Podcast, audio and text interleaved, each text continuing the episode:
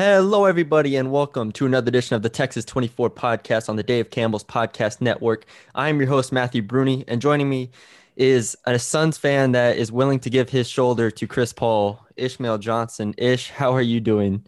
Man, I uh, I am worried right now. I, I don't know.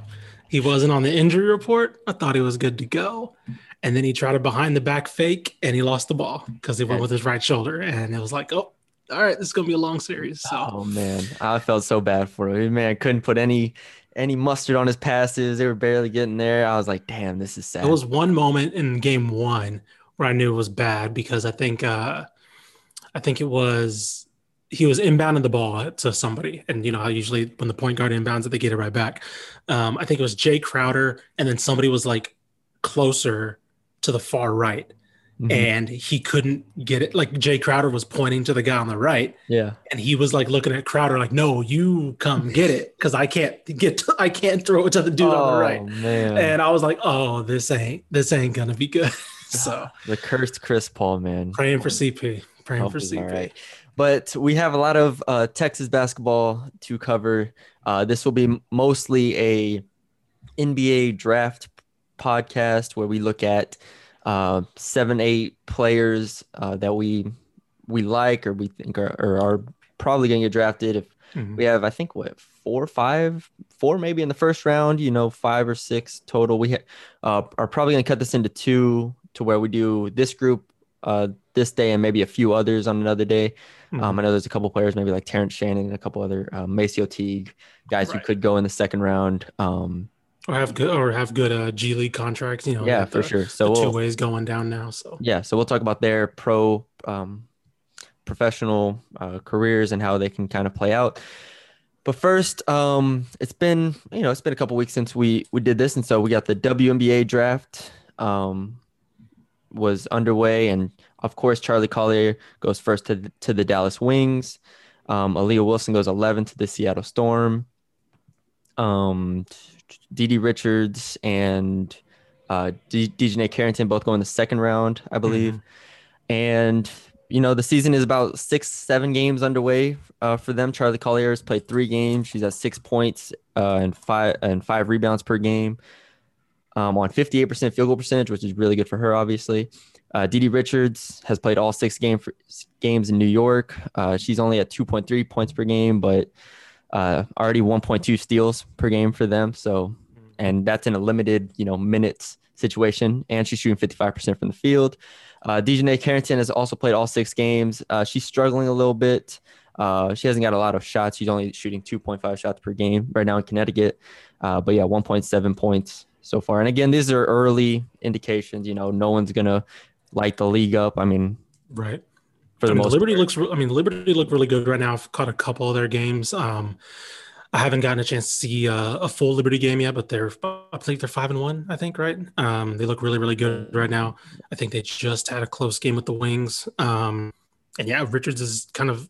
We kind of presume that she would be somebody who could fit into a team pretty easily just because of her defense, and she's she's kind of doing that. I mean, obviously it's Sabrina Ionescu's team, but um, she's kind of finding her way to be able to contribute a lot. And you know, somebody who was taken in the second round, finding their way to you know contribute in all six games and be uh, be a reliable force in some capacity. No, that's that's something, man. It's gonna be it's gonna be uh, really good to see how she kind of progresses. Yeah, and at this point, it's obviously just about getting those game reps. Like that's Oh, all. yeah. That's all this is about, especially this early in, in the season for them. So, And then with the um, Wings, I think they're still waiting on um, uh, Satou Sabally to come back because she's with their national team right now. So mhm. they don't even have their best squad out. They're only they only played three games so far, but they've looked really good. Um, they played the Storm really close. They played the Liberty really close.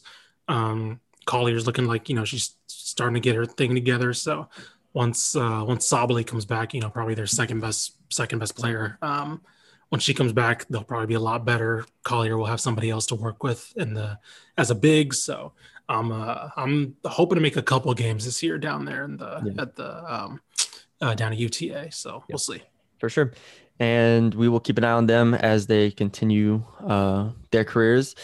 Uh, the other news since we've um, been gone is Nicki Collen, the new head coach at Baylor, filling in Mhm. for um, Mulkey, who who left to take the job at LSU. Uh, Nicki Collen, obviously coming from the WNBA, for those who don't know, uh, was at the Connecticut Sun as an assistant for a while, and then the Atlanta Dream as a head coach for two th- for two and a half seasons, three seasons basically. Um, and now she's at Baylor. She was the WNBA Coach of the Year in 2018. Uh, what are your impressions of of her? I think it was, I, I, I think I think it was a good hire first of all, mm-hmm. um, but I'm really kind of like impressed how Baylor just went to go like just go for a dynamite hire, right? It was like yep. let's just steal this WNBA, this pretty solid young WNBA coach. Um, I believe she's still like 46. I 46, think you said. I think you said. Um, and so like let's go try to get another Mulkey, right? Let's try to get somebody who's going to be here for multiple years. Um, I am curious. The dream did struggle a bit, and so you know there is there's a lot of uncertainty when it comes to like roster turnover in the WNBA. So I'm curious how much of that was that yeah. as opposed to you know a little bit of her. What so so. It, long story short, I think it was a good hire regardless. Um, I think she's going to bring a lot of recruiting uh, uh, chops and acumen. A lot of people are going to be wanting to play for her. Um, I think she was an exciting hire, especially when Mulkey left in the fashion that she did. Right, it was kind of like, uh, well, that's kind of weird. Why would she leave Baylor? And so, yeah. I think fans and uh, I think the administration knew they had to get a pretty big name. I think that she wasn't a name necessarily on people's radar, right? So people were kind of assuming they would stay in college and go yep. get somebody else. Um, That's what we were but, talking about. That's yeah, we were talking about like, like oh, if they... they... could get Adia Barnes or something from Arizona, that'd be pretty interesting, or you know, an assistant, promote an assistant or something. But mm-hmm. now Baylor's like, no, we're gonna go get a WNBA coach and uh, put her in charge of this program. And I think that somebody young like that going that route was what they needed to do. I think because you go from a legacy like Kim Mulkey to somebody who not necessarily as a culture reset because you know the culture is kind of there the winning culture is kind of there but somebody who can kind of take that into maybe more of a a different direction right i'm really curious to see what what a college team coached by nicki collen looks like yeah and she's been an assistant at a bunch of colleges colorado state ball state louisville arkansas florida gulf coast before she went went to the nba so she understands what she has to do at the college level um, mm-hmm. that's from 20 2001 to 2014 she was in college, so that's plenty of time at the college rank. So it's not just mm-hmm. like taking this WNBA coach and just bringing her to college. It's a you know someone who's been who's very comfortable in both settings, and I'm that's why I, am really interested to see how this plays out for them. Um, I agree with you. I think it's a great hire, and I think she has her she had her staff hired pretty quickly. I want to say she's hired. Let me see. Well, she's hired Tari uh, Tari Cummings, who I think they coached together at Arkansas, mm-hmm. um, and then she has her a uh, couple of um, basketball ops and she had a player development uh, coach already. So she's already made three coaching hires, right? I'm curious. She'll probably have one or two more assistants um, to go with that, but she's uh, she has her uh, who she had in mind, right, yeah. for this job. So um, I'm curious to see how the rest of it plays out. Yeah. Well, let's move to the uh, meat of this podcast the uh, NBA draft prospects from Texas.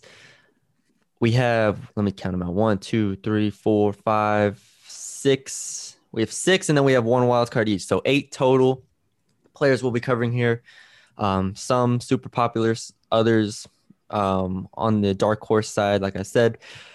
Let's start with the big boy. Let's start with the num- number one texas player in my opinion. Um, most places that i've looked have him as the top ranked texas player mm-hmm. um, davion mitchell obviously if you've listened to this podcast at all, you understand how highly we regard Mitchell. Uh, six foot two, 205 pounds, two times all Big 12, two times Big 12 all defense, uh, Naismith Defensive Player of the Year, 14 points per game, 45% from three. Um, I looked at big boards for so for these top players, I aggregated like the top or five big boards that I could find. So Ringer has him number seven on their big board, CBS number seven, Tankathon 16, Sports Illustrated 16, and NBA.com at seven. So three number sevens and two 16s. What do you think about those numbers, and you know where would you have him, and just how how would you kind of describe his overall game? Yeah, I think I think that's about right. I'd, I'd probably have him. I wouldn't I wouldn't be surprised to see him creep into the top 10 mm-hmm. um, mainly because of that that that tournament run he had. Um, I think he did play himself into the top 10. I knew he was kind of a fringe lottery heading in because mm-hmm. uh, he, he hadn't had that explosion of it was mostly the Jared Butler show, like we talked about on all those podcasts throughout the tournament. Uh, regular season was Jared Butler's team, and it was kind of him doing the doing what he needed to do, and Mitchell not being not taking a back seat, but being on the periphery, right? It was him, Macio Teague, and kind of a, a, mixture of those two guys. I think in the tournament, you obviously saw a next step offensively. We knew what he could do defensively, and that's why he was probably a lottery pick anyway. Yeah. Um, but I think what he really showed was that ISO game, that shooting game, and that ability to create for himself that wasn't always present uh, throughout the regular season. And so I wouldn't be surprised for him to go top 10. Um, I see a lot of, I've seen uh, Tankathon has him kind of around nine or 10, depending on who gets that lottery pick.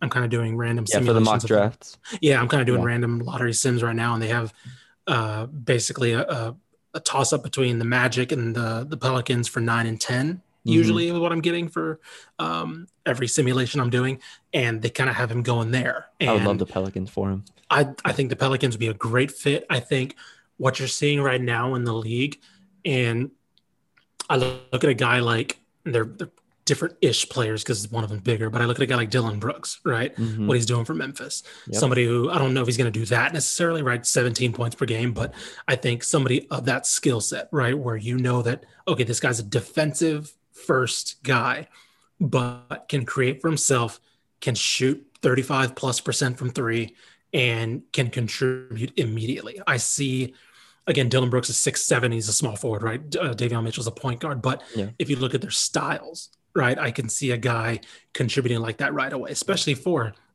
a team like the Pelicans, who, you know, you're going to have, you know, Eric Bledsoe starting at point guard, or you're going to have, you're not going to be starting right away. But if you have him off the bench, yeah. I mean, you know, I, I've, I, I, I see him potentially, uh, you know, eventually you want to see him groom to re- eventually replace a guy like Bledsoe, right? Yes. You want to see him be that starting guard who can take the ball up the court, but be your guy that locks down the opposing point guard. Mm-hmm. Um, I I would love that fit. If that works out, that'd be great. Yeah. Um, but I could see the magic too, obviously. Yep.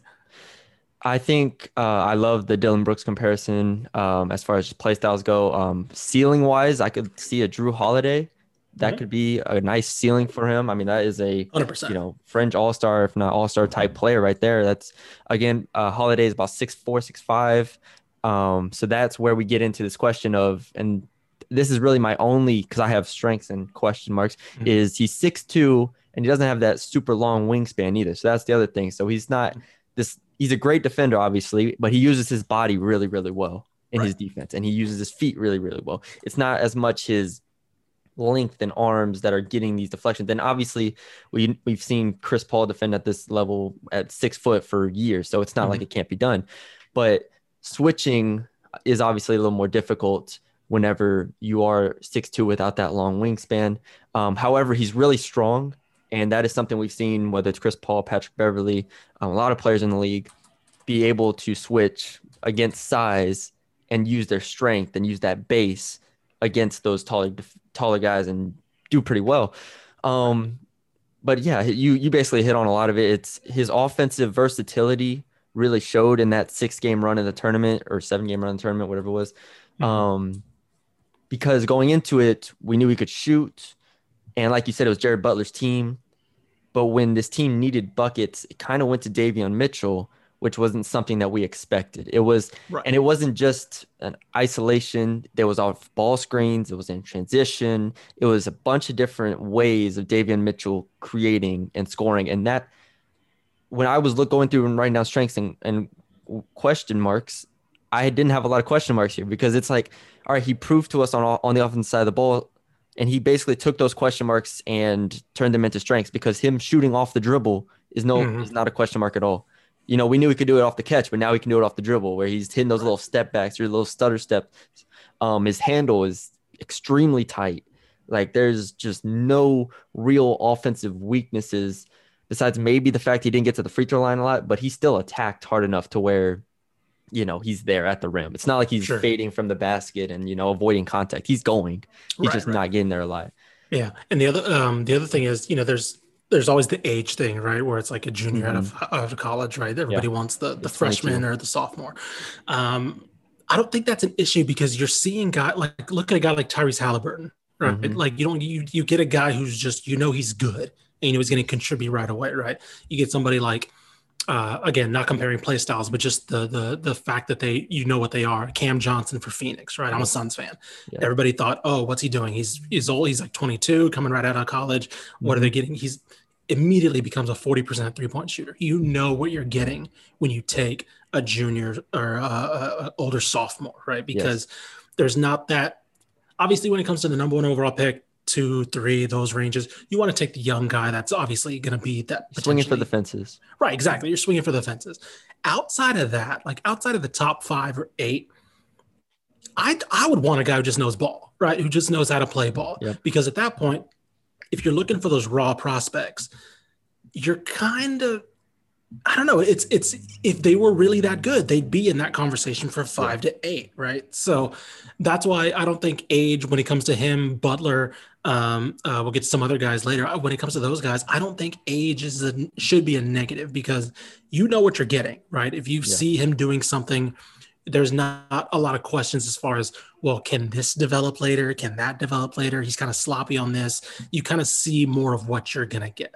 Yes, which is why I think for older prospects, it's easier to have that line of um, disparity. I guess for mm-hmm. Uh, some people, if you like what you see off them, then take them. If not, you let them pass and you go with a more raw prospect. But yeah. um, Davion Mitchell, like I said, I don't see really any holes here. And I think while the top, this is a draft where the top five is set pretty much, or even maybe the top six. Probably, yeah. Davion Mitchell's right there with anyone else. I mean, Franz uh, Wagner. I mean, you throw a lot of players, Scottie Barnes up there. David Mitchell, I don't see those players as more. Well, a they're not more ready to play right now than he is. Mm-hmm. That's for sure. Right. And then I I still think even though he's 22 years old, he has a good amount of upside um, going into it because I feel like this tournament run was a preview for what he can do because like like we both said he didn't show this consistently. Mm-hmm. But if he has the opportunity, I feel like this is what we can get from him. So now it's just about opportunity. And I feel like if he, if he goes to a top 10 team in the lottery, he's going to have plenty of opportunity. And this is what he, we could be getting from him. Yeah. And two more names, by the way. Um, I was looking up just some of the rookies that are doing really well. Desmond Bane, Immanuel Quickley, right? 21, 22 yep. years old. Those are older guys who you knew what you were getting. And look what they're doing. They're playing for playoff teams, big roles, right? Desmond Bane's the second, the backup point guard. Immanuel Quickley probably should be starting for the Knicks. Like, yeah. you know what you're getting when you get those guys on the floor. Yep. All right. Uh, next, Kai Jones from Texas, 6'10, uh, 220, the 2021 Big 12 Six Man of the Year. Um, almost nine points per game, about five rebounds per game, on 58% shooting from the field, 38% from three. Uh, the Ringer had him at number 10, CBS 13, Sports Illustrated 10, Tankathon 20, and NBA.com 10. Yeah. So we're looking in that 10, 15, 20 range for Kai Jones, which is about where we expected. Um, just his mm-hmm. athleticism alone, his will get him up there. But then he's also a very refined player in a lot of ways. Yeah. Um, while there is room for him to develop on the offense side of the ball, when you watch Texas play, you're like, okay, this is a guy that can get hot. This is a guy that can step in and score and get buckets for them because they were a team that lacked some of that in the front court, and he just kind of brought mm-hmm. that in immediately. I'm mean, like I say, shot 38% from three and was immediately able to catch and give a guy a jab step and hit a three, or just blow by him and go for a dunk. Um, he's a, I can definitely see his play style translate in the NBA. So that's why I think a top 15 pick is pretty safe with him. Oh yeah, no, I think he's a mod- I think he's a modern big, right? I think he is he's the the floor runner. He's the the probably I mean power forward, but he's the guy you can throw at center. Um, mm-hmm. I think he is a power forward at the next level just because I don't know if his rebounding is there. Mm-hmm. I think the rebounding is the thing I'm most concerned about with him, but you know, if you play if you play him in a in a four out, one in, or a five out offense, right? Like he yeah. can play the four, he can play the five. Um, so I th- I think that I think that'd be an interesting spot. Uh, I think that's an interesting range for him. I think that's about right. I he's somebody where I think fit needs to be the big like. Yeah. You look at somebody like Jaxson Hayes at Pelicans, right? I don't think that was a great fit, right? I don't think that's worked out. I think, but I think Jaxson Hayes is good. Yeah. I think Kai Jones is going to be in that similar vein to where I think he's good, but it needs to be the right spot. I and I'm trying to imagine where that spot he's would just be. he's just so much more skilled than Mo Bamba was than um, Jaxson Hayes was at this Right. point. Um, like you said, I don't think he's a five at the next level, at least initially. I think if he gets his rebounding up, if he gets his strength up, Sure. um, gets his defensive awareness up a little bit more, then he could play the five for sure. Um, but going into it, he's definitely more of a skilled forward going in, um, coming into the league, and that's where I'm hopeful that if he goes to a team that gives him good instruction and can give him some minutes at the four with solid players around him, Mhm. then I think he's going to thrive because I don't think he can go on a team where the- they're just they just need talent and he they're just going to throw him out there to the wolves, which I don't think that would be the case. Um, I, yeah, I think he's in he a goes- range where I think he's in a range where he wouldn't. I think he'd be. I think he's going to be in the range where the teams that were in the play-in will be in play for him. Charlotte, San Right. Antonio, I think Yes. would be an interesting one. Honestly, Charlotte would be a perfect fit for him. I Yeah. think that they have they have the perfect spacing. Him next to Bridges. Mhm. Um, I think they um, him and Lamelo. Obviously, he'd be he'd be able to find him in the fast break. I think that'd be something really really good. Yeah. I really like that kind of range for him. If Yep. he, he he basically he shouldn't be going to a bad team. Like he's not the guy that like he's going to be just hoarding a bunch of young talent around him. He's somebody who needs a little bit more structure. Um, Warriors, right? Golden State Yep. Warriors could be a spot for him. Um, I would love that as well. Um, especially because you know they they would have Wiseman at the five, and you know he played behind Draymond at the backup 4 Mhm. Um, I think that'd be a spot for him. I think that'd be perfect. I don't think you know a team like I hope he wouldn't go to the Rockets because I don't think he needs to be. Again, he does not need to be with a bunch of young guys. yeah, no. Um, so because I think there is a lot of talent to harness there, and I think Yeah.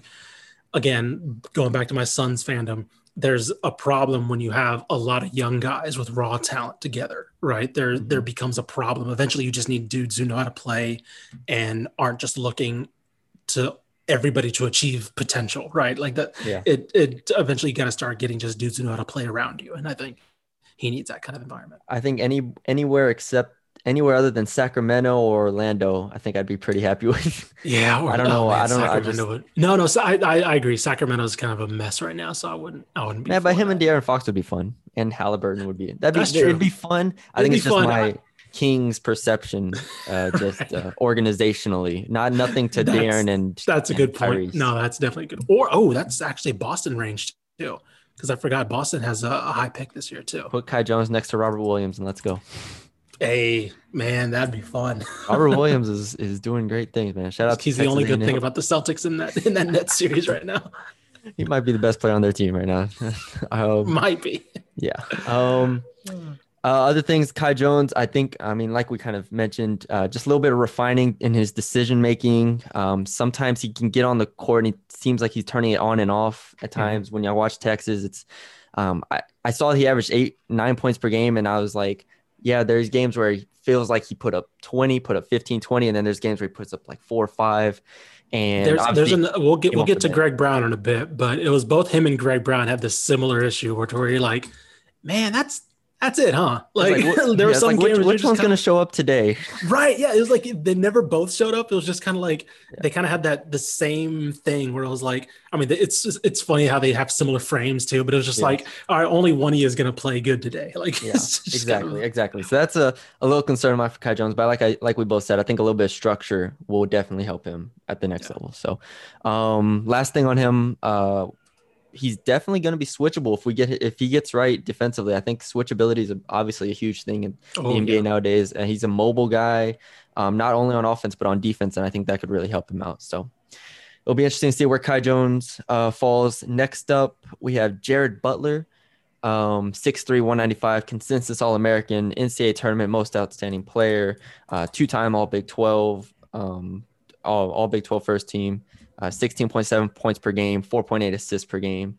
Uh, ringer has him number 23 on their big board. Cbs 19 sports illustrated 18 tankathon 16 and nba.com 18 so we're looking 16 to 23 range for jared Mhm. butler.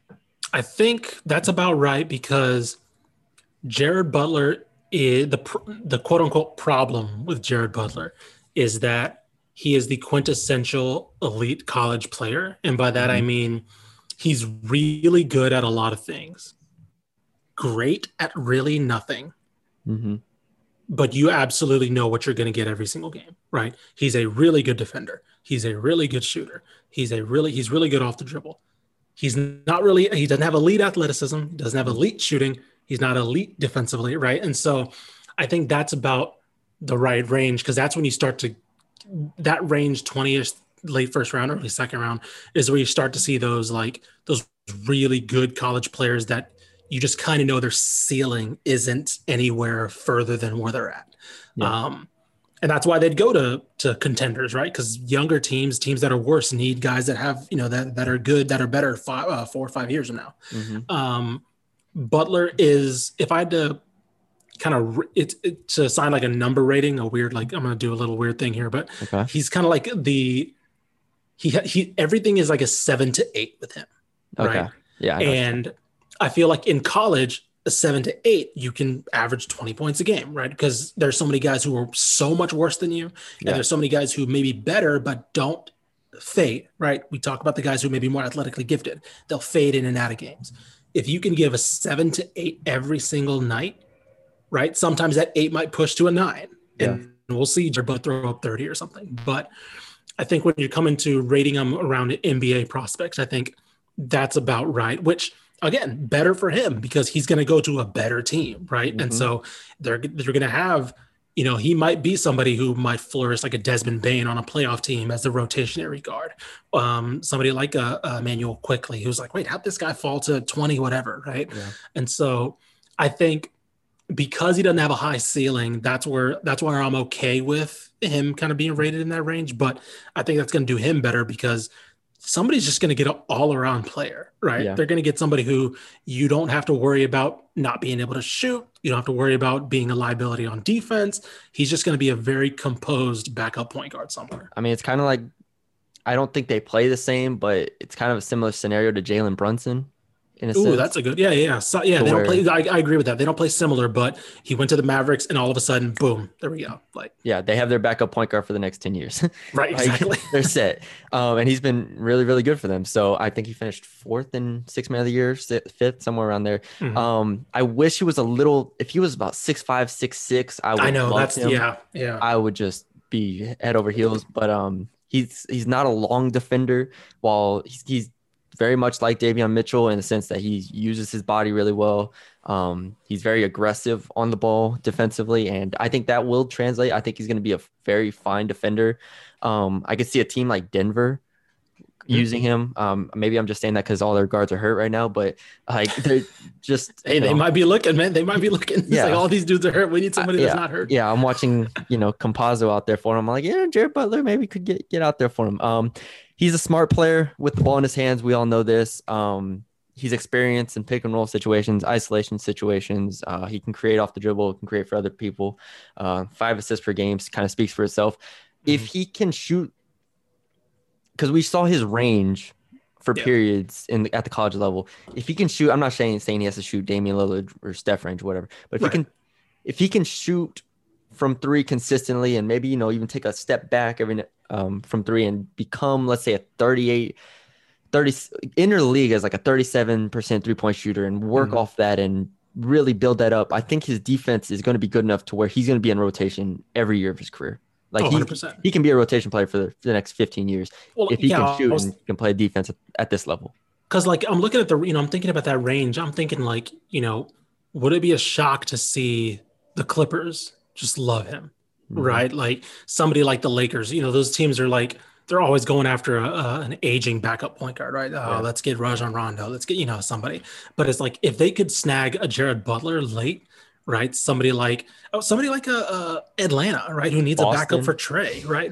Boston, yeah, exactly. Like somebody like that who just like they could use a Desmond Bane instant plug, uh, veteran, instant veteran, basically, right? Because yeah. he's you know he's one of the older guys coming out of the draft, and so he's only. No, I agree. He's on. I I thought that too. He's only twenty.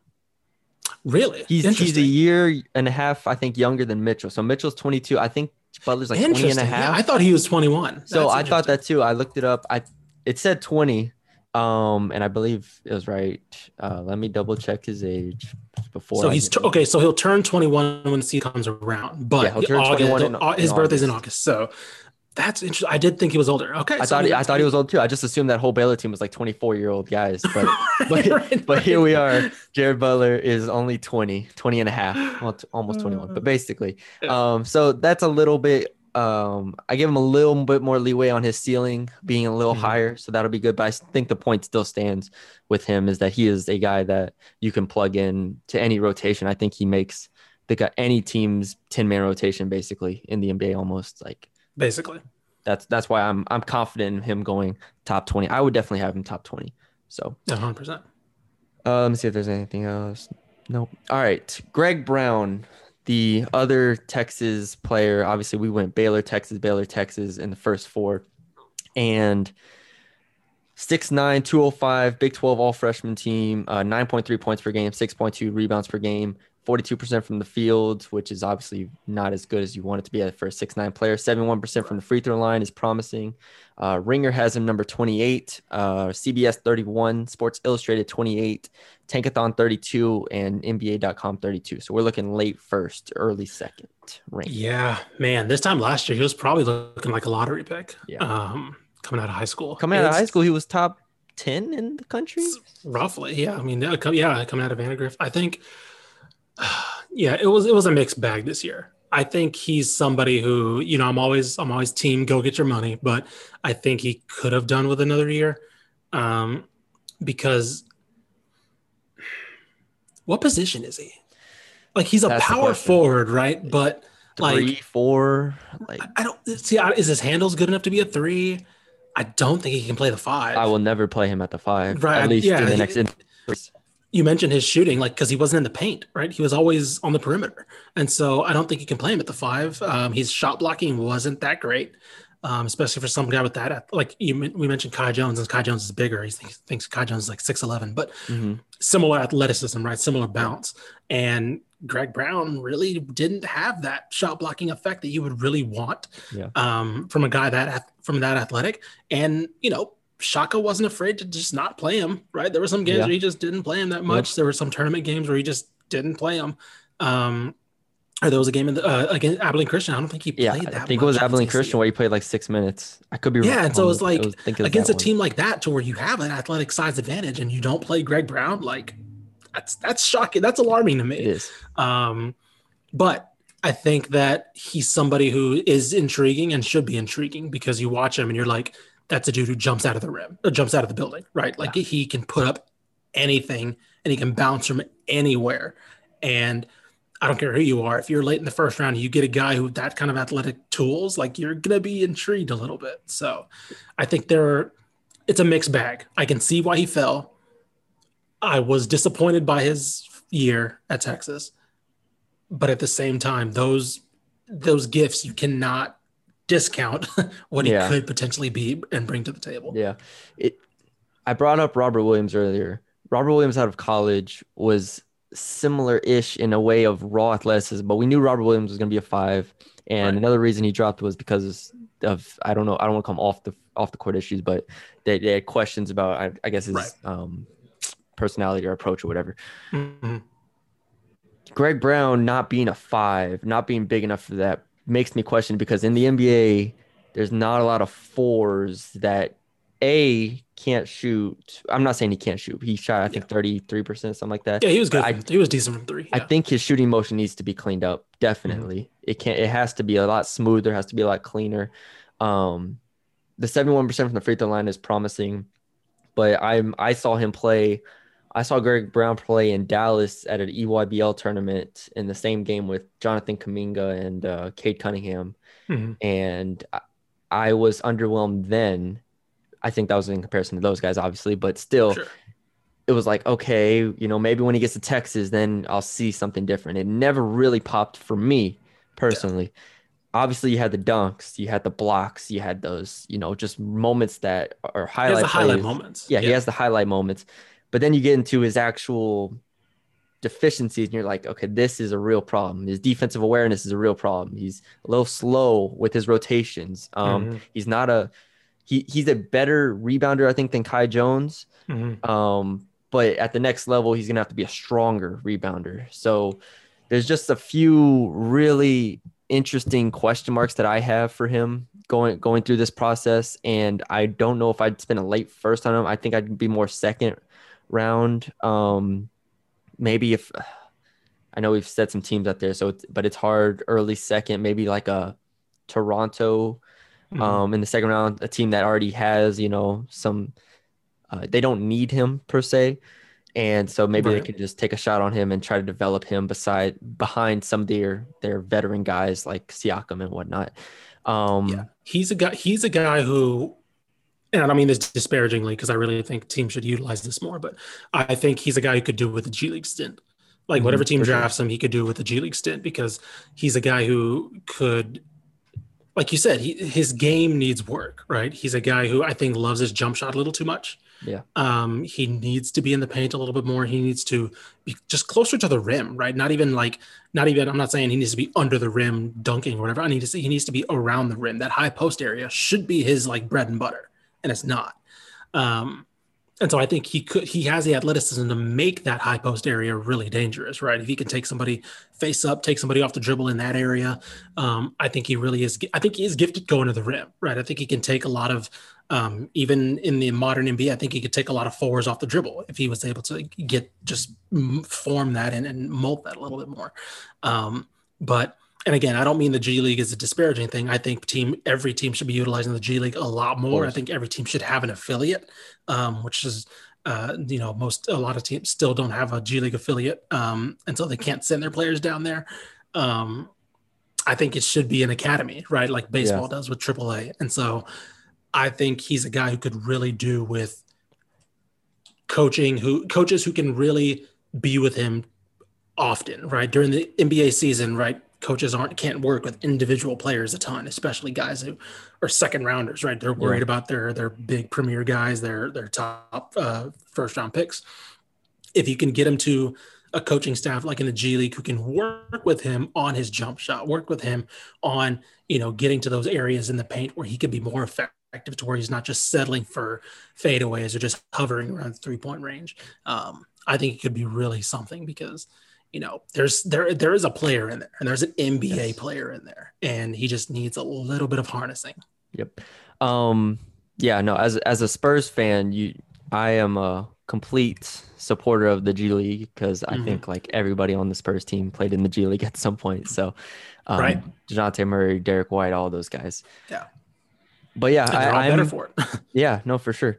So we will see. Um, I definitely think he's draftable. Don't don't get me wrong. He's Oh, definitely s- early second, early to mid second for me. But there are he's gonna have to work for it, and I I think I kind of agree with you. And one one more year at Texas would have been really interesting to see if he could get that um bump in his stock. But sure. we'll see we'll see how it goes there. Next, RJ Nembhard, TCU, 6'5", 200, 200 pounds, uh, 2021 All Big 12 first team, I believe. Um, I just have All Big 12 written down. I don't know why I didn't Mhm. write first team. Uh, 15.7 points per game, four assists, four four rebounds, 34% from three, 40% from the field. Um, there were nobody had them on their big boards. Uh, a lot. Some people said mid to late second rounders. Um, I think I don't know. I don't know. Second round, second round is such a eye of the beholder type thing, to where you get players that uh, some people didn't have on their boards going at 40. Some players ranked at 40 don't go. You know, it's it's such an eye of the beholder thing. He is 22 years old. Um, I like his. Obviously, he can score the ball. Like that's what his kind of. That's what his thing is. Uh, he's aggressive going to the rim. Uh, he mostly plays below the rim. He's comfortable passer out of ball screens. He's a crafty player. Um, he has good size. He has good effort on defense. I just, I don't know if there's enough here. I don't know if there's enough here for um, at least a high second round or second round pick, mid to late, maybe 45 and up. I could see it, but at least anything before 45 is a is a question for me. Yeah, I'm kind of I'm kind of with you there. I think that I mean, you start getting like you mentioned, you start getting to this that range of the draft and you start getting like a bunch of internationals that are just going to be stashed and probably Yes. never play or all that stuff. And so you wonder like, okay, would you rather have that or would you rather have take a flyer on a guy like a Nembhard, right? Um who maybe could give you something a little bit more of what you're used to, right? Or what you mm-hmm. what you know, um, a little bit more of a guarantee. I think I think this is the worst TCU team to play for yeah. uh, for him because I don't know if it a lot of him. I don't know if it was just a lot of like good player on a bad team or whatever player just kind of putting up volume shots. Yeah. Um, because he wasn't really great at shooting, right? It wasn't like it wasn't like a, a, a diamond in the rough, you know, yeah. putting up great efficiencies and things like that. It was kind of kind of is what it was, right? Yeah. Um, but I will say the thing that is going for him is he's he's big, right? Six five, yeah. six six. Um, I think that's going to be a little bit intriguing. Uh, a guy that size who can handle the ball. I think, I think he will get drafted. I think it'd probably be late second, but like you said, that's a lot of just uh, that's a weird call to make in general, just because of how the draft is. Um, I think the best thing going for him is his size, though. I think having the ability, the scoring abilities he has, um, and the handle that he has, decent handle is not great, but yeah. uh, being able to do what he can do at that size is intriguing to a lot of NBA teams. It's tough because we both said late second. Here's what Tankathon has. Here's a few players Tankathon has as 50 and below. And this is mm-hmm. Tankathon. Obviously, it's all eye of the beholders type stuff. So sure. some people may have these people higher, lower. 50, Isaiah Livers, 51, Johnny Juzang, 52, Austin Reaves from uh, Oklahoma, 54, Luka Garza, 55, Ron Harper Jr., uh, 59, Drew Timme. Uh, I, um, Timme's coming back, isn't he? Uh, I think he literally just announced it just now that he's coming okay. back. Oh, damn. Okay. Well, I, don't, I don't know if it was a confirmation. Well, anyways, uh, 59 for that. Okay, yeah. So 59 Drew Timme, 60 Marcus Zegarowski, um, 62 Aaron Henry, 63 John Petty, who from Alabama, who I like a lot. Man, um, yeah, it's a lot of good names. yeah, 67 David Duke. Um, it starts yeah. to remind it starts to remind you like you know when you're a fan of college basketball it's like oh right not every good player can get drafted like yeah yeah so it's like this is this is again like i said this is all eye of the beholder type stuff and we're we're looking at players from 50 to probably 90 and mm-hmm. our Nembhard is probably in that 50 to 90 range where you're like you can make a case for any of these guys over anybody Right, like, right. I saw Jeremiah Robinson Earl, who they have him at 69. You know, I put him against some of the players up here, and you're like, okay, put him up against Aaron Henry, and you're like, right. okay, they're different players, but still, you know what I'm saying? Um, mm-hmm. it's it's it's an it's an interest, and then you have like a Makur Maker they have at 75. So it's like then you really could take a home run shot. Then it's, right. it's just such a hard uh, position to be in that I I can't. Yeah, like you said, I can't project him to go at 50 to 55 range because that's right. just who knows who knows yeah. but he'll definitely get a shot um, in camps he'll definitely get a shot in the g league. Um, and we've seen a lot of players come get their shots and take advantage of them from the second round or, or, even undrafted. So we'll see how he plays out. Um, next we have quentin grimes uh, the last player before our um, dark horse picks. Mm-hmm. Quentin Grimes, 6'5, 205, 21 years old, uh, 2021 all uh, all AAC first team, all AA or AAC player of the year last year, 17.8 points per game, 5.7 rebounds per game, two assists, 40% from three. CBS had him at 51. Sports Illustrated had him at 73. Tankathon had him at 44, and NBA.com had him at 37. So again, range from 37 to 73. Yeah. Speaking of guys where I don't know their position, um, oh man, he's like on that like weird because he's six four, six five, right? He's not like six five, six six. No. It. I I don't think he's a point guard. No. But he's also like that smaller range of shooting guard, right? Um, he played mostly basically small forward in college. He's not. A, he cannot play small forward in the NBA. Oh. Um, so yeah, that there's a, a lot. ceiling player like off rip that I just like think of. I guess Go when I just watch him is is Will Barton.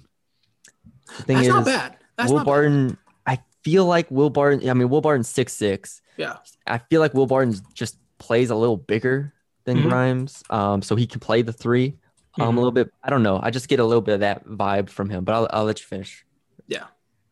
No, no, that, that, that's a good comparison. I think because you, anytime you get those like two guards, those tweener guards that are kind of around that range, you're kind of like, you know, eh, what, what, what, what, where can I play you, right? Mm-hmm. Um, because he's not going to be bringing the ball up, but he's also not going to be able to defend other threes, and so you're kind of he is kind of pigeonholed into being a two, um, and even then he's a small it's a small end of the twos. So, but you know, let's talk about what he's good at, right? He can yes. score, he can flat out score. He's not the most efficient. He's a rhythm scorer, I would say. He's not the most efficient guy. He's not going to be the guy that's going to drop, you know, 50, 40 splits. Um, yeah. But he's a guy that's really composed. I think he's a really polished player. Um, he's not a guy who has any wonky shooting motion or wonky dribble or anything like that. He's going to be a, a, first of all capable three point shooter, like very very capable right off the bat. Um, outside of that, I mean, probably his shot selection could be a little bit better, but I don't see any part of his game that needs to be tweaked or worked on. I think it's just a lot of finding where he fits. That's to me is like 80% of his future is just yes. finding where he can play on the NBA floor because skill talent's there, skills are there, the the athleticism's there. Right? He's not the he's not the best jumper, but he doesn't have he's not athletic, def, athletically deficient in any way. Mm-hmm. Defensively, he's good. Um, I think, yeah. So I, I think that's going to be my biggest thing is who do you see him guarding in the next level? Um, because I can see him playing the two, but you know, can he go, can he consistently stay in front of other twos just yeah. physically? Um, his defensive instincts are great, right? He was part of the, he's part of a really good Houston team. I think yep. Kelvin Sampson was the perfect coach to get him. Um, but yeah, when you step inside the three point line, like where where does those shots come from? Mm-hmm. Um, his playmaking could be a little better too. Um, because mm-hmm. I think if his playmaking was better, we'd be talking about it maybe as a point guard. Um, but you know, th- those yeah. are my questions. It's, yeah. in terms of skills, I think he's all there. No, I, I agree. Uh, he's extremely skilled uh, on and off ball. I think he moves well off ball. Um, he's versatile in his attacks. Obviously, it starts with the perimeter and then works his way in. Um, he has good range on his on his shot. I mean, he can step back, step out a little bit. Um, he's I think you, you kind of touched on it with Kelvin Sampson in Houston being like a perfect place for him. I think this is, mm-hmm. I think you're right in that it's a perfect place for him to get him ready for the next level. I think this yeah. was just perfect because uh, he averaged almost six rebounds per game. Mm-hmm. And I'm, I'm not saying he's going to be a great rebound at the next level, but I mean, that kind of toughness, that kind of just grit is something yeah. that I think is I mean, really going to help he, them we mentioned their offensive rebounding all season. Like he was one of their top offensive yes. rebounders. He's really yes. good. Yeah. Yep. And he's an aggressive defender, like you said. I I really think that that is going to help him uh, just stick earlier in his career to where he can defend, he can rebound, and he's not. He won't back down from physicality. He's a very mm-hmm. physical player when he wants to be. Um, and so I agree with you. I think those are all really, uh, really big strengths for him. I think you touched on a couple of the question marks I have. Uh, he's not a great creator, and if anything, I think he can be a little what's the word inefficient with his mm-hmm. moves. I, like sometimes I'll never forget. I saw him pump fake a guy. This was I think it was SMU. They, when they're playing, mm-hmm. he pump faked a guy. Fly a defender flies by, and instead of attacking, he does this little behind the back like step back type move. Yeah, and and then as he makes his move, the guy's already back in the play, and I was like. Uh that's weird. Like it, yeah. it's just got to be a rip through and go, or just shoot it. Like it's got to be right, right. quick, quick, quick. And yeah. so sometimes you could tell he's because he's so talented, and he was so talented coming out of high school. It feels like he can get away with a couple of things that he's not gonna be able to get away with at the right. at the next level. That's for sure. That That's a good point. He's yeah. No, yeah, that's a good point. That's he's he was so polished in high school, right? Mm-hmm. And I think that's what happened a little bit at Kansas, where it was like he was so polished at high school that he kind of just tried to continue that, right? He was mm-hmm. like, well, I'm just so much better than everybody else. And it's like, you're really good, but there are a lot more players that are near your level than you were, than it was at uh, uh college parks. Yeah. So, yeah. And I mean, he can take some tough shots too. Like he's not uh, against taking uh, some tough off the dribble shots. So that's going to be interesting to see if he can clean that up as well. But I think it's kind of like what we said with the other guys. Uh, when you get in this range, it's kind of just about fit for the most part. Um, but I do think his defense and kind of toughness overall mm-hmm. is going to help him stick initially. Like it's going to give him a chance yeah. to show what he can do, and that's that's what all you can really ask for. Sure. Um, I, th- I think they, yeah, I think when when teams look at him, they're going to see again another older player, another older player who knows what you're, mm-hmm. you know what you're getting. They're going to see his defense, and they're going to see the the kind of intangible thing, right? Is that he kind of you could tell he like he wanted it right? in like moments. Mm-hmm. He wanted to be the guy. He wanted to like the big shot. He wanted that kind of thing. And you know, obviously, he's not going to be taking those kind of shots. But it just it kind of uh, it kind of shows how so many coaches in the NBA, and especially again when you get to that range, that late range where it's not a guarantee that you're going to be going to a lottery team or a bad team. You could be going to a team that needs somebody that can that's ready for those big moments. Mm-hmm. Um, so many of those teams and those coaches and those those general managers are going to be looking for a guy that like, okay, is it is it possible that like a year or two down the line he can be playing for us in a game game one game two game three right of the yeah. playoffs right can he give us 10 minutes right in those kind of games um not right off the bat but eventually because and there was there again, there were those so many times this year where you're just like Quentin Grimes is like, all right, nobody's making anything, right? Because yeah. we, we always joked about how Houston was just not a fun offense to watch. But mm-hmm, yeah. Quentin Grimes was a fun player to watch because he so many times he was like, all right, everybody's bricking everything, everybody move out the way, I got this, right? So I think that kind of intangible attitude is going to be something that people are going to gravitate to as well. Yep. All right. I think that's all. Yeah, that's all we had on Quentin Grimes. Yep. Um, let's get to our dark horse selections. I will let you go first with Mac McClung, 6'2, 185, 21 years old, 2021, uh, all Big 12 first team. Mm-hmm. Um, 15.5 points per game, 34% from three. Yeah. Take it away. I think so. Uh, this this goes a little bit with the um, similar mold to knowing what you get, right? No, coaches and teams knowing what they get when they draft a player. I don't know if he, I'll say this right now. I don't know if he's going to get drafted, right? I feel mm-hmm. like he's going to be an undrafted or a G League guy that maybe works his way up. Yeah. But when I watch him play, and to a lesser extent, I see an Austin Rivers type contributor. I see a guy who has some bounce to him, right? He is very athletic, can get to can get to his spots. He can his dribble is not, you know, again for his size, the dribble his handle's not the best, but I think I see a guy who can get create his own shot, who has a very reliable jump shot. I think when he gets into the lane, he's actually really good. Um, I mentioned his handle's not being the best, so you probably don't want him running point anywhere. But I think when you get a when you need like a microwave type player, I feel like he's a guy who kind of like a Austin Rivers light to where you're he he sometimes looks a little out of control. Yeah. but then all of a sudden he doesn't uh up and under layup and you're just like, oh, where'd that come from? Mm-hmm. Right. Or, you know, somebody's driving to the lane and all of a sudden he comes out of nowhere and gets a shot block, right? Because he did that a couple times at Tech where somebody was under the basket and Mac McClung comes out of nowhere and just swats it. You're just like, where'd this six two dude come in flying from the perimeter?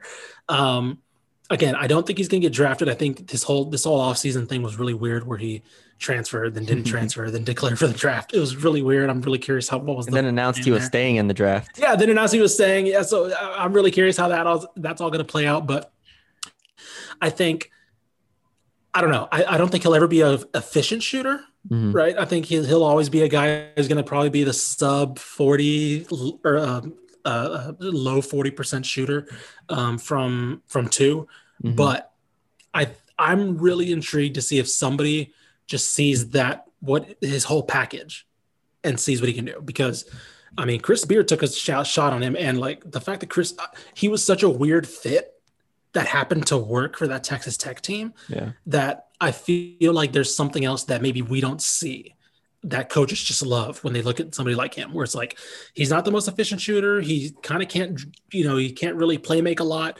but you kind of want him on your team. And I yeah. feel like that's going to be some, that's going to be him down the line. I don't think he's going to be in the NBA, you know, th- next year, but like, again, a couple years in the G League, I think he's going to find his way onto a roster and eventually onto a team and contributing in some capacity. If there's one thing I've learned over the past couple years is that it's, it's, it feels more open than it has in years past to where guys from the G League with a two, with the way two way contracts work, with the way um, just I've seen a lot of players just go from undrafted to to getting minutes, and it's. Sure. I was looking at the I was looking at the 2019 draft. Um, Miye Oni from Yale mm-hmm. uh, was getting playoff minutes for the Jazz, and he was the 58th pick overall. Like There you go. years ago. I don't know. It's just like Kyle Guy is getting minutes. He was 55. Like I'm just scrolling down this list and it's like Jalen McDaniels for the Hornets is, is getting playing time. Um, Tremont Waters is lighting it up in the G League. He's gonna get Mhm. um, he'll end up playing eventually.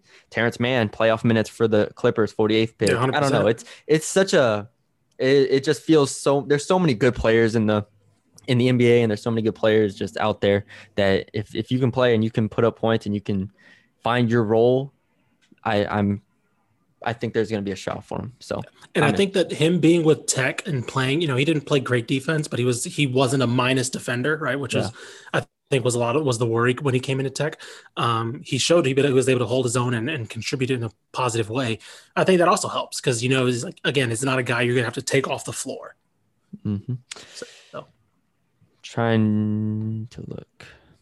No, I, I like I, I like Mac McClung. I don't think he's gonna, I don't think he's gonna get drafted. Right. Um, I wish he was a bit of a better passer. Um, If he was a better passer, I'd th- I'd be I'd say he's the dark horse to get just straight up drafted. Yeah.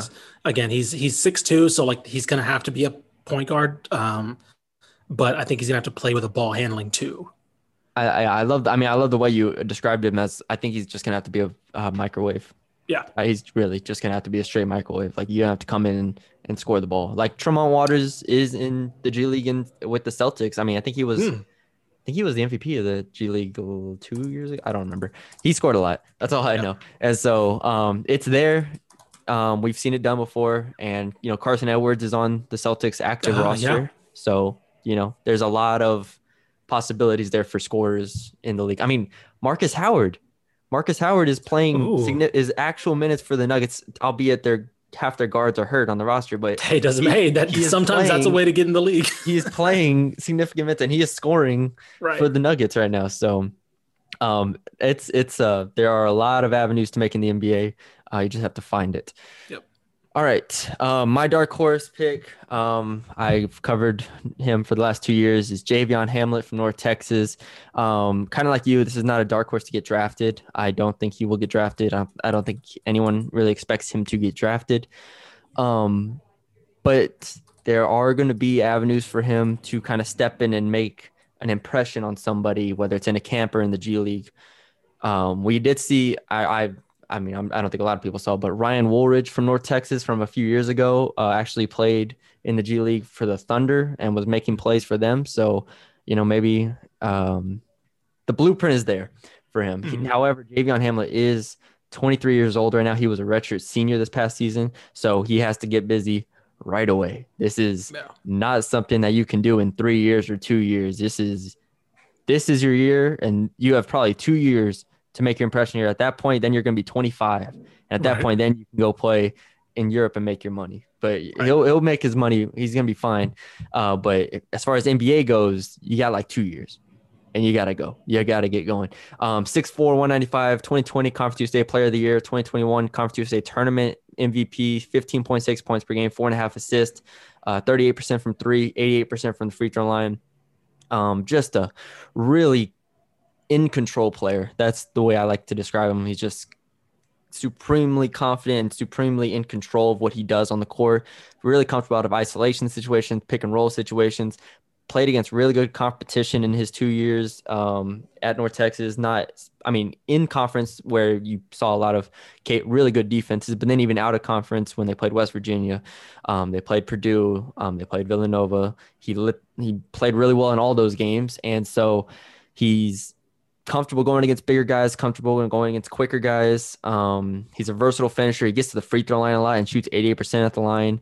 Uh, he's a strong defender, and he has um, a good array of moves once he gets inside the three point line. He's got that floater that he loves going to, and um, he has two years of basically being the best player in Conference USA, and you know that's not nothing at this point. He's an established player that had that really proved himself, and I hope that that Purdue win maybe got him a few more eyes on him to maybe get him a, a, a chance somewhere. So, um, as far as question marks goes, um, besides the 23 years old, uh, he does. He's not an athletic guy. He, Mhm. I don't think I've, I don't think I've ever seen him dunk. Which is just a which is just, just an interesting thing. yeah tidbit. I'm sure. I mean, obviously, I'm sure he can dunk. He's six four, but I'm Right. just trying to remember if I've ever seen him dunk. Um, he's not super athletic. He's not super long. Uh, he needs the one thing I will say 100 percent is he needs to quicken his shot. His shot is low. His shot Yeah. is it's not hitchy, but it it just starts starts low enough to where it's below his chin. It always, And- I think of it like a, it's almost like a shot put almost. Yeah, Like, it's like because he it's like a launch. Yeah. it's really weird. Like it's it's when he, it's interesting because like his when he gets into the the lane, like his you know his floater's fine, even like his pull up is fine, but like Mhm. yeah, his spot up shot or when he pulls up uh, around the perimeter, it's really he catches launchy. it. He catches it, lowers his body, which isn't bad because you want to dip in your jump shot, but he brings Sure. the ball all the way down to his hip right. and then brings it up to below his chin and then shoots it. And Right. so that is the main thing I would say for him. I hope he's been working on that the past three months or whatever it's 2 months, Mhm. whatever it's been. Because if he can get just get it to where he's catching, dipping, and then going up from here, from Right. even like his nose level or chin level, it uh, it makes a big difference from bringing it from his chest. So if he can just quicken that up a little bit, that'd be huge. Because wh- while we've seen Tyrese Haliburton have success with a weird shot motion, his is he can shoot uh, from a lot deeper than um than Javion, and he's already started to quicken his shot up a little bit. Like I remember seeing him in college, and then seeing him in the pros. Um, he can catch and shoot now a little a little more quicker, and just a half second is a huge difference in the NBA when you get those type of athletes coming at you. Um, as far as you know, hopeful situations, um, you hope. I think the main thing for him is just going to be coming in and just being a solid player and playing defense. I think defensively is where he's going to have to really just make his make his money and not get and just be a smart player because Mhm. that's that's his whole thing. Is all in college, yes, he was the best offensive player um, on his team for the two years that he was there, and he was a really good passer. But I think it's just going to be defense and um, defense and being just a a player with like a four to one assist to turnover ratio, like 100%. never turns the Uh, ball over. right. Um, That was that was the thing I was gonna say was I'm glad you mentioned like kind of how in control he is because what the one thing I noticed about Javion Hamlet, and I obviously didn't see him as much as you, but the one thing I always noticed was how easily he commands pick and roll. Mhm. Like he is very, and it's not even like drive and kick, but just like how he can get a defender to hug on his hip, how he can work a ball back outside, how he can rescreen or reuse the reuse the screen a little bit, uh, go to the other side of the screen. You know, like he's really efficient and calm in how he operates the pick and roll, and I think that's translatable anywhere. Like even if even if he never fixes that jump shot, there's some team out there that's gonna be intrigued to be like, let's get him in the G League to see what he does with, you Yeah. know, to work on this a little bit more. But they're gonna see how in control he is, and like you said, how he doesn't turn the ball over. And you know, jump shot, you know, jump shots sometimes never get fixed, but when you look at the array of everything that a player needs, like I'm willing to say that jump shot when it comes to like NBA development is one of the easier thing, easier things For to develop over for time. sure.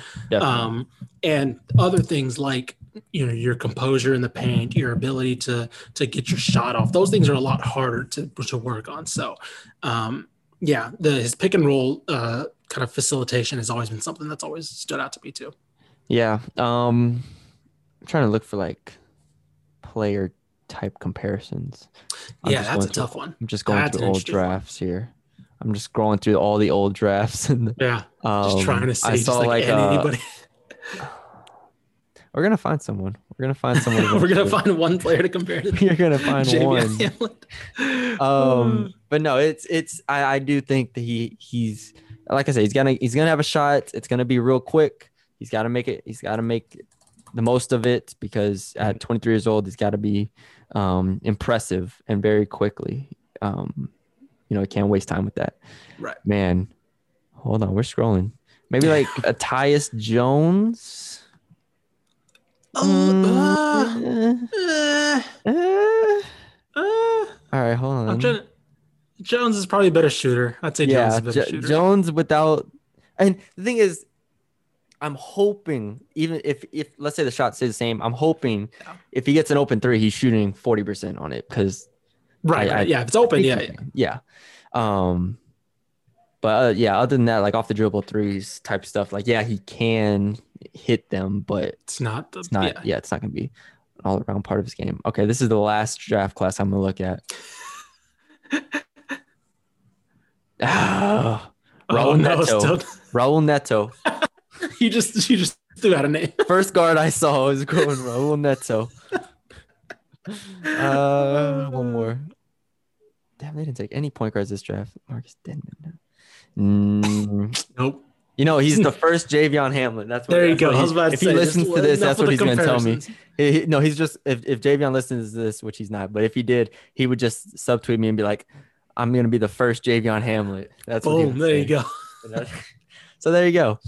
Um, but yeah, no, that's it. We've we've dragged this podcast out long enough with with the players, but we hope you enjoyed it. Um, if you did enjoy it, leave us a five star rating and review on Apple. Uh, you can find us on where can they find us? Oh yeah, find us on Spotify and Apple. Uh, we're trying. I'll see what other avenues are out there. I gotta look into other Spotify and Apple. stuff right now. Yeah, Spotify and I'm Apple, doing football magazine stuff right now, so I'm I'm a little sidetracked. yeah, but, he's, uh, he's a little, he's a little yeah. busy. He's a little busy. Yeah. Um, we decided with the play NBA playoffs going on, WNBA season starting. We'll get you guys this going before the uh for the lottery, which is the end of June, I think. I yeah, sounds right. Okay. Sounds right. sounds right. Hey, look, this this Um, is the first year in a while where, as a Suns fan, I have not had to pay attention to the lottery, so Oh. I, I'm very excited As um, as a to not fan, know this the date of the draft lottery. As a Spurs fan, we are in it for the second year in a row for the first time in the franchise history. So we're gotta. June 22nd. There we go. All right, there you go. I'll, I'll mark that on my calendar. Boom. But yeah, let us know what you think of, of these players or where you think they'll get drafted, all that good stuff. Uh, check out the site texasbasketball.com. And whenever that magazine comes out for the football magazine, be sure to pick that up. Um, for Ish, I'm Matthew Brune. We'll talk to y'all later.